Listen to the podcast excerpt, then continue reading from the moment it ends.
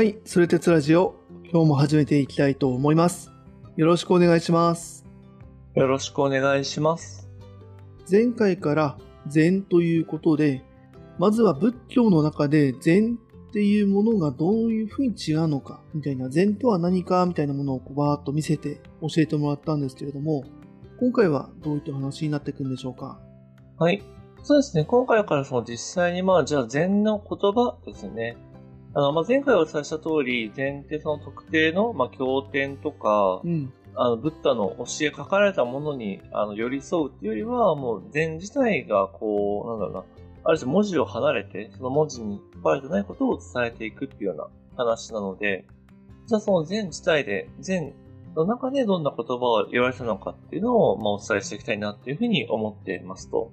うんうん。そうね。そもそもやっぱ、あの、経典っていうものが文字で残さないとかっていう、その徹底したスタンスみたいな話だよね。その、悟りはそれぞれの個人のものであるみたいなね。うん。そうだね。だからやっぱりその、何回でもやっぱこれ大事なところなんでお伝えするんですけど、うん。まあ、特にまあ仏教そのものがやっぱり諸行無常。でやっぱあらゆるものは、まあ、移り変わるとか、移ろう実体はないっていう話なので、うんうん。やっぱ言葉にした瞬間にその実体があるって思っちゃったら間違えるとか掴み損ねるっていうのがやっぱあるんですよね。はいはいはい。だから、まあ、今回はその禅の、まあもちろん言葉で伝えていくんですけど、うん。やっぱそこにとらわれすぎずに、うん。なんかこう、ある種味わうとか感じるみたいなところで、まあ聞いてみていただけるといいんじゃないかなと思っていますと。うんうん。あれでもね、前回もあったけれども、その、まあ、悟ったはずであるというか、悟った師匠だよね。師匠と弟子がいたときに、基本的にはやっぱ師匠側っていうのは、この問答があったときに、それを言葉とか文字で残すなよ、みたいなスタンスだってことだもんね、基本的には。あ、そうそうそう。特に禅の方はね。うんうん。で、まあ、ただやっぱり、こう、とはいえね、言葉でやっぱり伝言わないと伝わらない部分もあるから、こんな風に言ってるってもあって、例えばね、その禅における、まあ、真理というか、まあ、求めるべき道みたいなのについて、うんまあ、こんな風に言い切った言葉もありますと。うんうん。それがね、我々が求めるこの世界で最高のもの、まあ、つまり指導、まあ、至る道って書くんだけど、指導っていうものは、決してわざわざ探し求めるようなものではないと。真実とはどんなものかと探し求めるのが間違いの根本である。ああだこうだと自分勝手に選択さえしなければ、指導は明々白々と明らかにうんあ、の、完全目の前に現れているではないか。みたいなことが書いてるね。うーん、なるほど。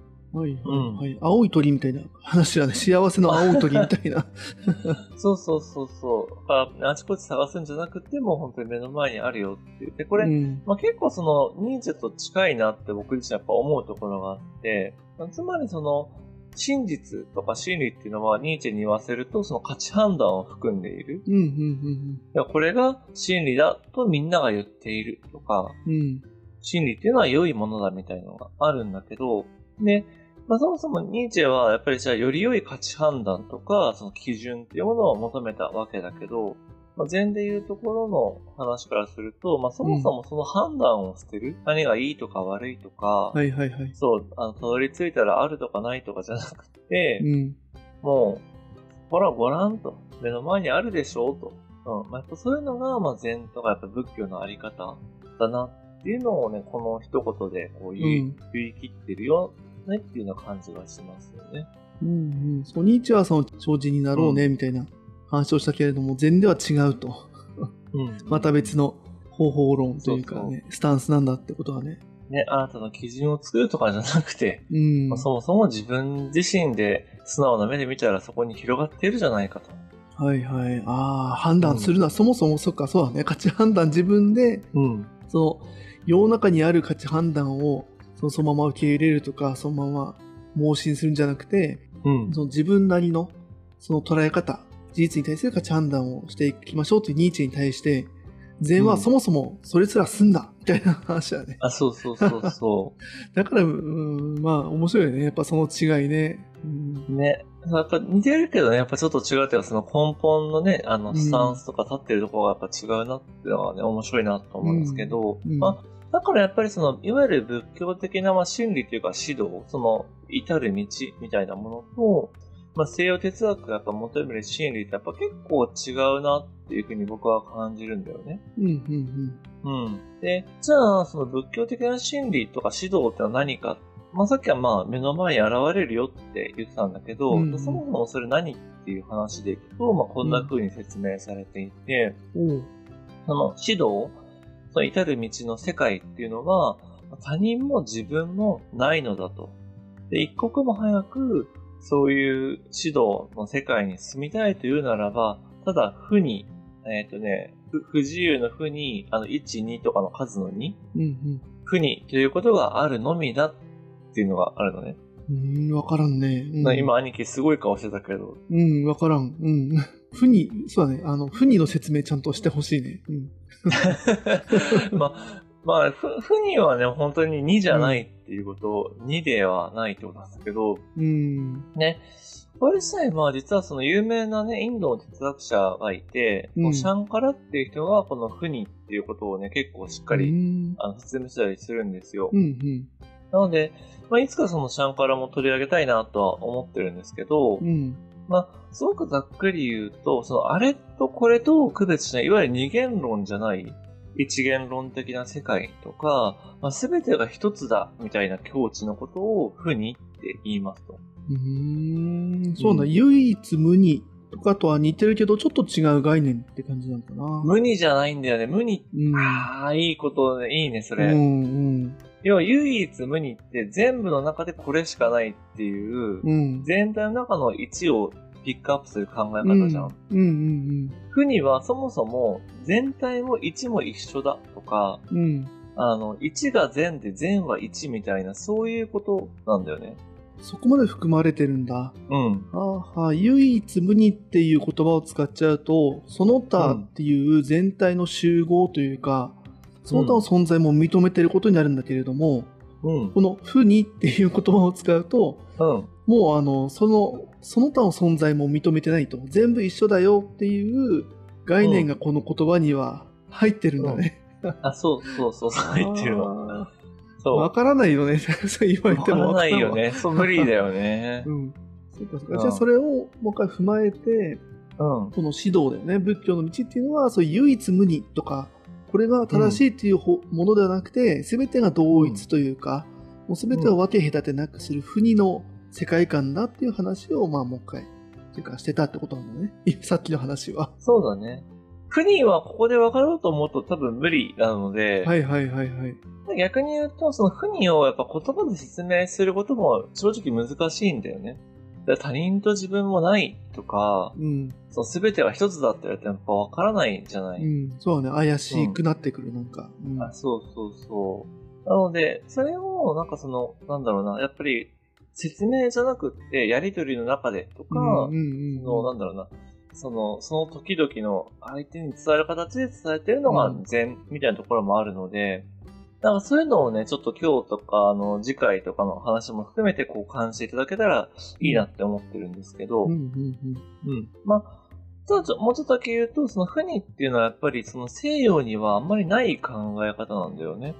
主観と客観とか、我と汝とか、絶対と、その、なんだ、絶対的な神と不十分な自分みたいな、やっぱりそういう二元論がどうしてもあるんだよね。はいはいはい。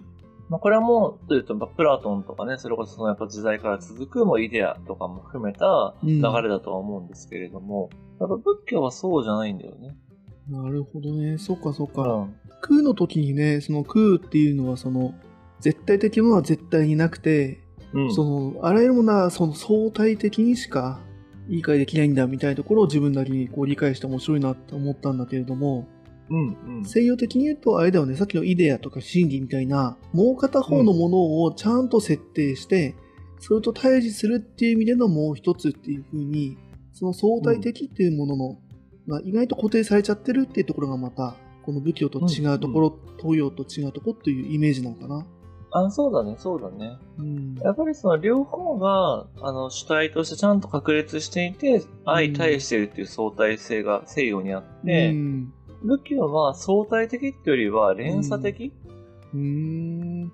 A が起こるから B が起こって、B が起こるからうん C が起こってみたいな、それがぐるぐるぐるぐる続いてるよっていうのが結構考え方なんだよね。それが諸行無常。なるほど、なるほど。そっか、相対的って、そっか、言ってしまうと、もうすでにその二つのものが同時にポンって存在するようなイメージになっちゃうけれども、さっきの連鎖的っていう風になると、何か一つのものが存在というか、まあ認識されたときに、うん。それをまあ認識した自分が現れたりとか、それをまあさらにその、そうやって連鎖的にいろんなものが繋がっていく。その最初のものは何かわかんないし、結局無なんだけどね、みたいな世界観みたいな話か。そううん。。そういや、言葉ってむずい。むずいでしょ。むずいし、感覚ってむずいんだけど、だから、じゃあ禅で師匠と弟子が出会うってどういうことなの？うんっていうのがあるんだよね。ほうほうほう。だって師匠はもう、その、他人とか自分もない世界、悟りの世界からう、ん。相手と相対してるわけよ。それはだから、そもそも相対的な出会いではないんだよね。とかってくると、なんかね、禅画をどんどん面白くなってくるんだけど、うんちょっとそれをね、あの、ちょっと少しずつ話しながらお伝えしていきたいと思っているんですけど、はいはい。まあそれをね、こういったその、実際の全問答を通してその世界観がちょっと分かればな、みたいな話はね。そうそうそうそう、うんうんうんうんどんなに言葉を尽くしてもわかんないから、多分これは。じゃあ前半結構尽くしちゃったから。そう。なので、それね、世界観の中で、まあ、どんなやりとりが残ってるんですかっていう話なんですけど、うん。ちょっと今回はね、その禅でいろんな人、本当にたくさんの人がいるんだけれども、うん。有名、有名というか、まあ、よくこう取り上げられる、えっ、と、えのさんっていうですね、その、さ前回おっしゃった菩提ダルマ、その禅の創始者っていうダルマさんから数えて、6番目にこう受け継いだみたいな人がい、こう1人目、2人目っているんだけど、ああ、あるんだね。そういう、まあ、家系図というか、なんか、うんなんか、あみたいなのもあるんだ。系譜みたいなのがあって、うんうんそれの6番目の師匠みたいな人なんだけど、そのえのさんっていう人と、うん。うん。そのえのさんの、まあ、孫弟子っていうのかな。まあ、その、門下生みたいな人であった、その、バソ道一さんっていう人をちょっとメインに取り上げたいなと思っています。はいはいはい。うん。ね。今回ちょっとえのさんなんだけど、うん。で、やっぱりその前回のだるまさんと一緒で、まあ、ほぼフィクションらしいのよね。なんかこう、うあ、の、伝えられてるところによると。まあ、あの、弟子が持ってますよって話ね。あ、そうそう、持ってるよとか、やっぱ権威づけしてるよみたいのがあるんですけど、まあでもね、それがやっぱ面白いのでお伝えしたいなと思ってまして、うんうん。じゃあね、えのさんどんな人だったかっていうと、うんまあ、もともとはその、いわゆるこう、百姓、まあ、うんその農民とか、そのいろいろな仕事をして生きてる人で、まあ、田舎者だったんですよね。うん。まあ、そういうんで、えっ、と、なんだ、その田舎の者だった人がなんでそんな有名になったかっていう話なんですけど、うんうんなんかすごい悟りの才能があったらしくって、そのたまたまね、街でその、ブラブラしてたというか、なんか物とか売ってた時に、街でそういうなんだ、お坊さんがお経を読んでたんだってうん。う。んうん。で、その時にそれを聞いた瞬間にも一瞬で悟っちゃったらしいのね、このエノさんは。そう。で、なんかその、お経を読んでたお坊さんに、いや、あんたすごいから、うん。ちょっと絶対仏の道入ってこいよみたいな感じで、ここで学んだらどうだ、風にうん。言われて、こう1000人ぐらいの規模のね、まあ、結構大きな、その禅を学んでる集団に入りますと。はいはい。大きいね。うん。そうまあ、多分今で言うね、大学みたいな感じだとうん思うんだ。けど、うん。そうね。ただ当然その文字の読み書きもできないのよ。ああ、はいはい。なるほど。うん。学んだことがないからね、それまで。うんうんなので、まあ、いわゆるその集団に入ったとはいえども、まあ、下働きみたいな感じで、うんまあ、ご飯作ったりしてましたと。で、まあ、そんなエノーさんがですね、その1000人規模の、まあ、集団に入るんだけど、そのトップの人がいて、うん。うん。その人をやり込める話っていうのが伝わってるのね。おお なんかもうすでにいろいろもらえてそうだな。この、一瞬で悟ったとか。そうね。そう、物語だなって思うんだけど、で、どんなのかっていう、そう言うと、うんまあ、ある時でその師匠が、その、なんか5代目の人がいるんだけど、うん。その師匠が、その仏のね、本性、まあ仏性みたいなものを掴んで、うんまあ、詩を作って提出しろっていうのね。はいはいはい。そういう課題がね。そううん。うん。で、そういう課題が出て、それが正しく掴んでる人がいたら、その人を正式な継承者として認めるよっていう話をしますと。うん。うん。うん。うん。で、そこでね、そのトップであった人が、まあ、こんな詩を書くんですよ。うんちょっとまあ、現代を訳してるやつなんだけど、その、この体は悟りの木、あの樹木の木ね。うん。心は澄み切った鏡。でいつもせっせと磨き上げ、塵や埃を積もらせない。っていうような詩を書きますと。どういうことかっていうと、まあ、体も心もしっかりこう修行を通しても磨いていって、まあ、曇りもないし、塵も積もらないし、まあ、そういう清らかなものにしていこうっていうような、まあ、詩を書くのね。どうなんかこれ聞いて。うん、いや、なんかすごいいいこと言ってんなーみたいな。ただ、そうね、仏教かどうかはちょっとわかんないね。悟ってないから。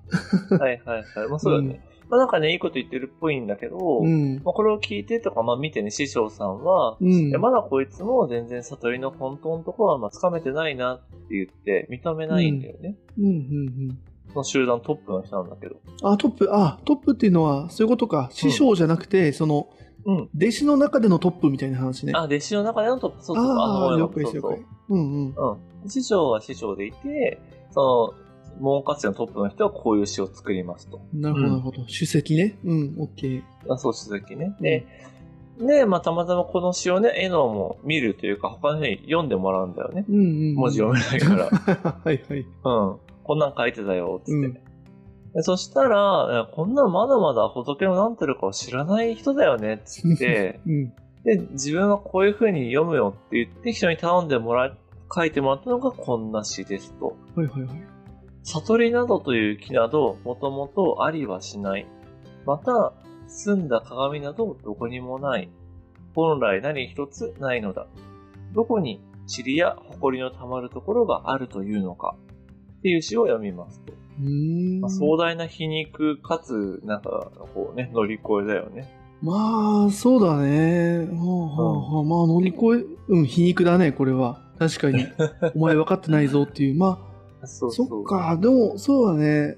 うん、すごいけど、これを見て思うのは、うん。まずこの絵能の凄さはめちゃくちゃうんすごいなと思いつつ、この絵能自身が、じゃあこの、さっきの課題だよね。うん、今のって、その、えっと、トップの人は0から1を生み出したよね。自分の思う物あの物性、本性っていうものを、多分自分なりに表現したよと。うん。で、エノはそれを、その批評したわけだよね。うん。うん。なので、え、なんか、エノが作った01のものをなんか聞いてみたいなーって思ったね。っていう、さらに、なるほどね。うん、さらにひねくれた答えかもしれないけど、あーうん。うん。うん。その、あるのかな、そういう話。なんか、そう、個人的にはそこには、うん。その、0から1を生み出す。これで言うと、そのトップの人が生み出した詩っていうものは、めちゃくちゃすごいものだと思うんだよね。0から1を生み出す。うん。うん。でうん。それに対して、それを見て、これは正しい、あの、正しくないだったりとか、さっきの物性ってものをもっと正しく表現するとしたらっていう赤ペン先生みたいなものっていうのは、はいはいはい。あの、もちろんすごいんだけど、別の能力だと思うんだよね。うーん、なるほどね。うん、この話を聞いとっただけの話で言うとそうで、そうそう、だからめっちゃすごいと思う反面、うん。その、こんだけすごい絵のの、だったらどういう風に作ったんだろうなみたいなのがすごい気になった。なるほどね。いや、でもなんかその感覚はなかったから面白いうな。ん。うん。確かに、えっ、と、なんだろうな、そういう面白そうだなって思う気持ちと、うん。でもなんかそもそも悟った人になると、うん。なんだろうな。だからそのそもそも詩を作るみたいな課題がいいのかみたいな話になるんだよね。まあ、わかる。えっ、と、うん。そっか、今、それもその通りだと思った。えっ、と、あれだよね、この課題に答えるっていうのは、そもそも無理なんだね、多分、その、禅っていうものの本質を考えると、うん。その、この課題に答えるっていうことは、万人に対して、えっ、と、正しいとされる言葉を残せっていう話で、はい、はい。それは不可能だってことだよね。経典を作れって言われてるのと同じっていうことあで、そうだね。うん。それは不可能ですと。だから、ある意味、うん。正解はあるのかもしれないね。そもそも不可能ですっていう。うん。そううんだから、絵能のこのそもそも地位も積もるものはないのだっていうのを、うん。まあ、今回このトップの人をやり込めるっていう手段で、そういう表現をしたんだけれども、多分ここまで悟ってる人だったら、いや、その問題すら意味ないですっていう答えを,、答えをしただろうっていう話かな。そうだね。うんうんうん。そういうのもあるし、実際そういう話も残ってて、これちょっと次ご紹介しようと思ってたんですけど、うんうんまさにそのバソ同一の話で、うん。うん。なんか、そのバソの問いかけに対して3人の弟子がそれぞれやるんだけど、うん。一人だけ何も言わずに立ち去る人がいて、あいつはよくわかってるみたいな、こう。評価が残ってたりとああ、か、はいはい。そういうのもあるんだね。そうそううんそう。んやっぱりね、この、なんだろうな、まあ、全的な、やっぱりやりとりの難しさというか、どこにこう、そもそも反応を返すか返さないかとか、返すとしたらどう返すかとか、やっぱりね、そのあたりも含めてすごい世界だなと思ったりするんですけど、うん。なるほどね。いや、面白いね。でも、今の話だけでもすごい詰まってるね。なんか。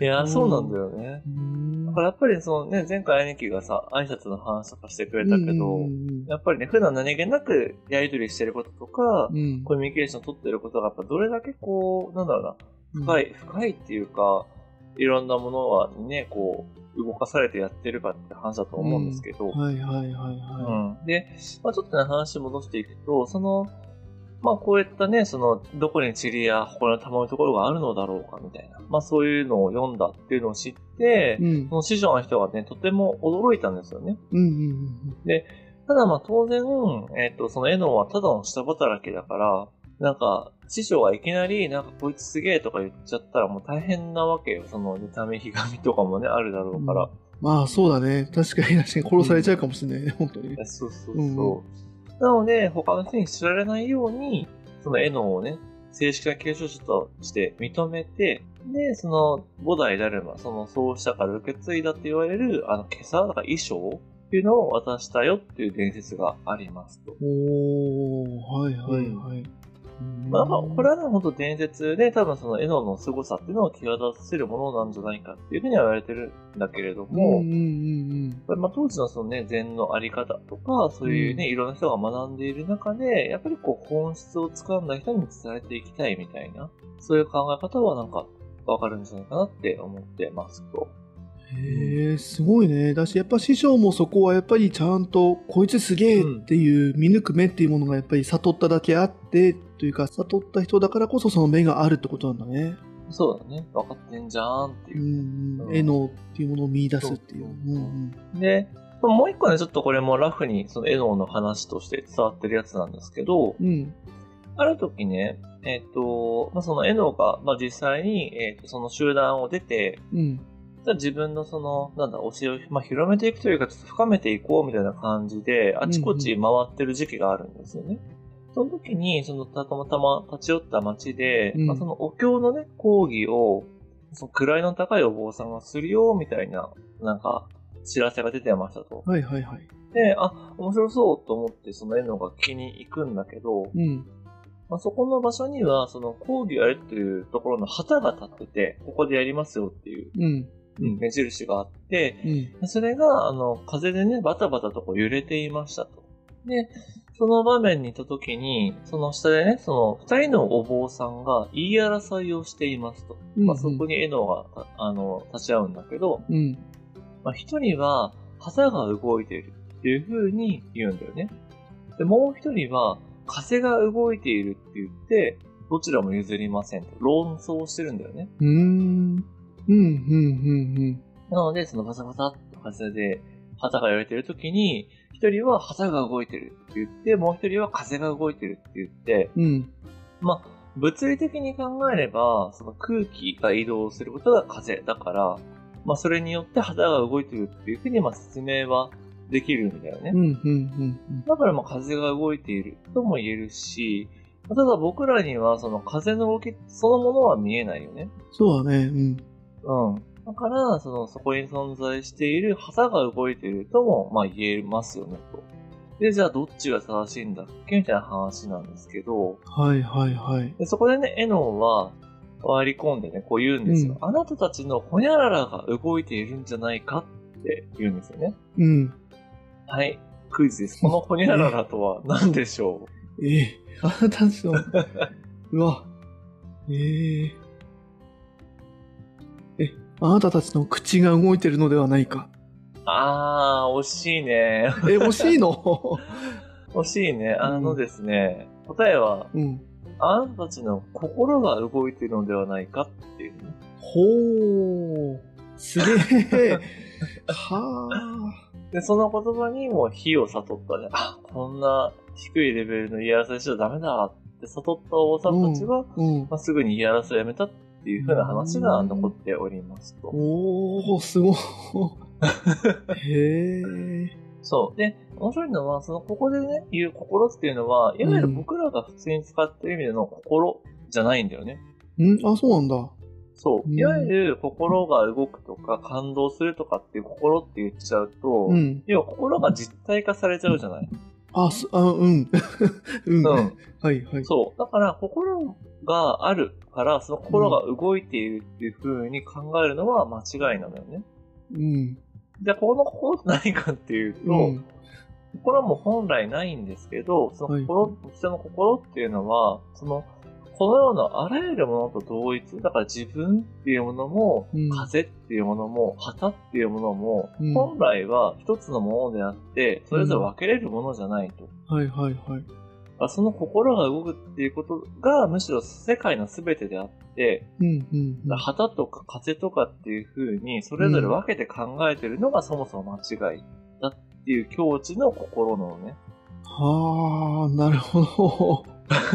なるほどね。その感、そもそもやっぱりその、これを見て感動するとか、そう思うとかってことうん。自体でもないってことか、感覚としてそう捉えたよねっていうレベルですらないって話ね。ない。負にだから、風と肩と自分を分けちゃダメなのよ。はあ、はあ、はあ。なるほど。あの、これちょっと、あの、ずれてるかもしれないけど、あの、空でやった、有意識でやった時、有意識か、うん。っていうと、荒屋敷レベルの話をしてるみたいな話なのかな。まあのそうね。うんと、うん。マナ式ですらないみたいな。あ、そうね。そうねマナ式があれだもんね。うん。多分、今の心っていうのを聞いたときに、多分、うんマナ式ぐらいの話を多分、マナ式だったりとか、はいロ式ぐらいの話を多分、感覚で得たんだよね、多分ね。はい。はい。そうだよね。もう目に見える、旗が動いてる目に見えるロ式。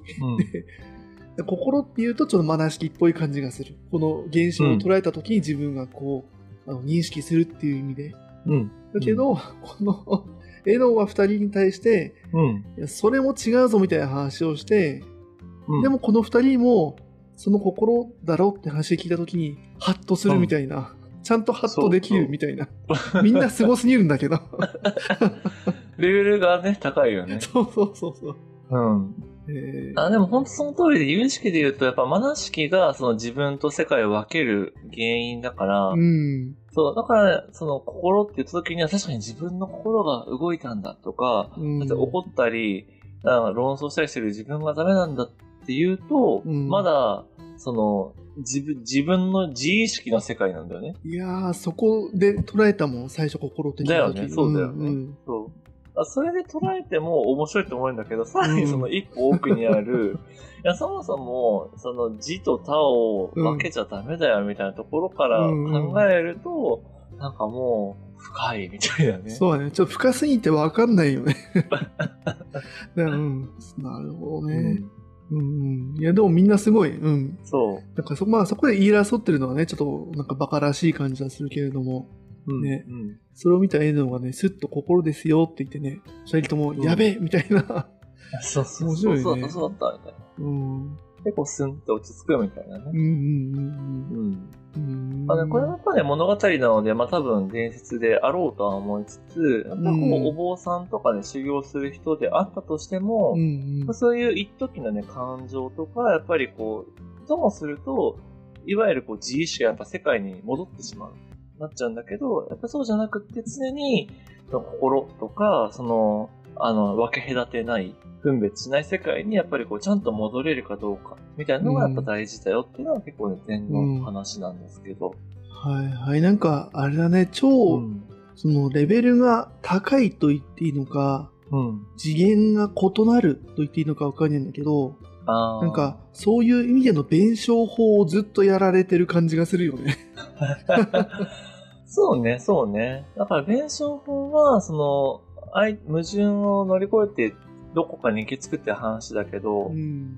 禅は常にその行き着いた先のところに居続けられるかどうかみたいな話があるから、行き着く先がしかも無だしね。あの、ヘーゲルはどんどん上、工事のものに行くと思いきや、禅とか仏教は多分どんどんその、無の方うんに行くみたいな恐ろしい話。そうね。やっぱ根源に戻るみたいなね。うんまあ、そこにね、なんかその意味のわからなさだったりとか、今回みたいなすごいだったりとかね、結局そのうん結果すらもどっちなんだろうっていうね、その、うんうんうん。なんか不た不確かなというかね、ふわふわした感じが常にて あるのが面白いね、なんかね。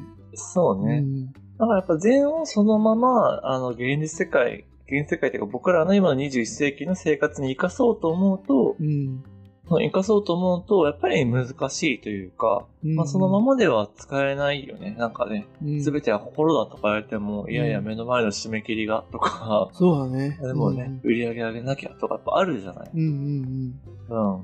だからまあ、相性ちょっと悪いんだけど、まだやっぱこういうのを知っておくことの、まあ楽しさとか、うんうん。そうだね。まあだからね、ちょっとマインドフルネス的になっちゃうけど、まあそれで一時的に自分を整えて、また仕事を頑張るみたいな話も、まあわからんでもないみたいな。まあそういう感じですね。はいはいはい。そう。まあそんな感じでね、その禅の世界で、やっぱりその禅の世界から見たのもやっぱ言葉とかやりとりが行われて、まあ記録されているんですよ、という話で、まあ今回はね、その、いわゆる絵のっていう人がう、ん。まあ、他の人に対してこう、ね、ちょっと批判めいたものも含めて話しましたよっていう話なんだけど、まあ次はね、実際にその、じゃあ禅の師匠と弟子のやりとり、まあ、いわゆる禅問答っていうものをちょっと取り上げながら、より深くというか、まあ、いろいろな禅の世界をね、味わっていきたいなっていうふうに思っております。はいはい。なるほど。そっか、今回全問答じゃないのか。今回ただのエピソードか。問答じゃない。うん。そうか。そうそうそう。はあ、はあはあ、なるほど、なるほど。これを踏まえて、その、こういった世界観で一対一で、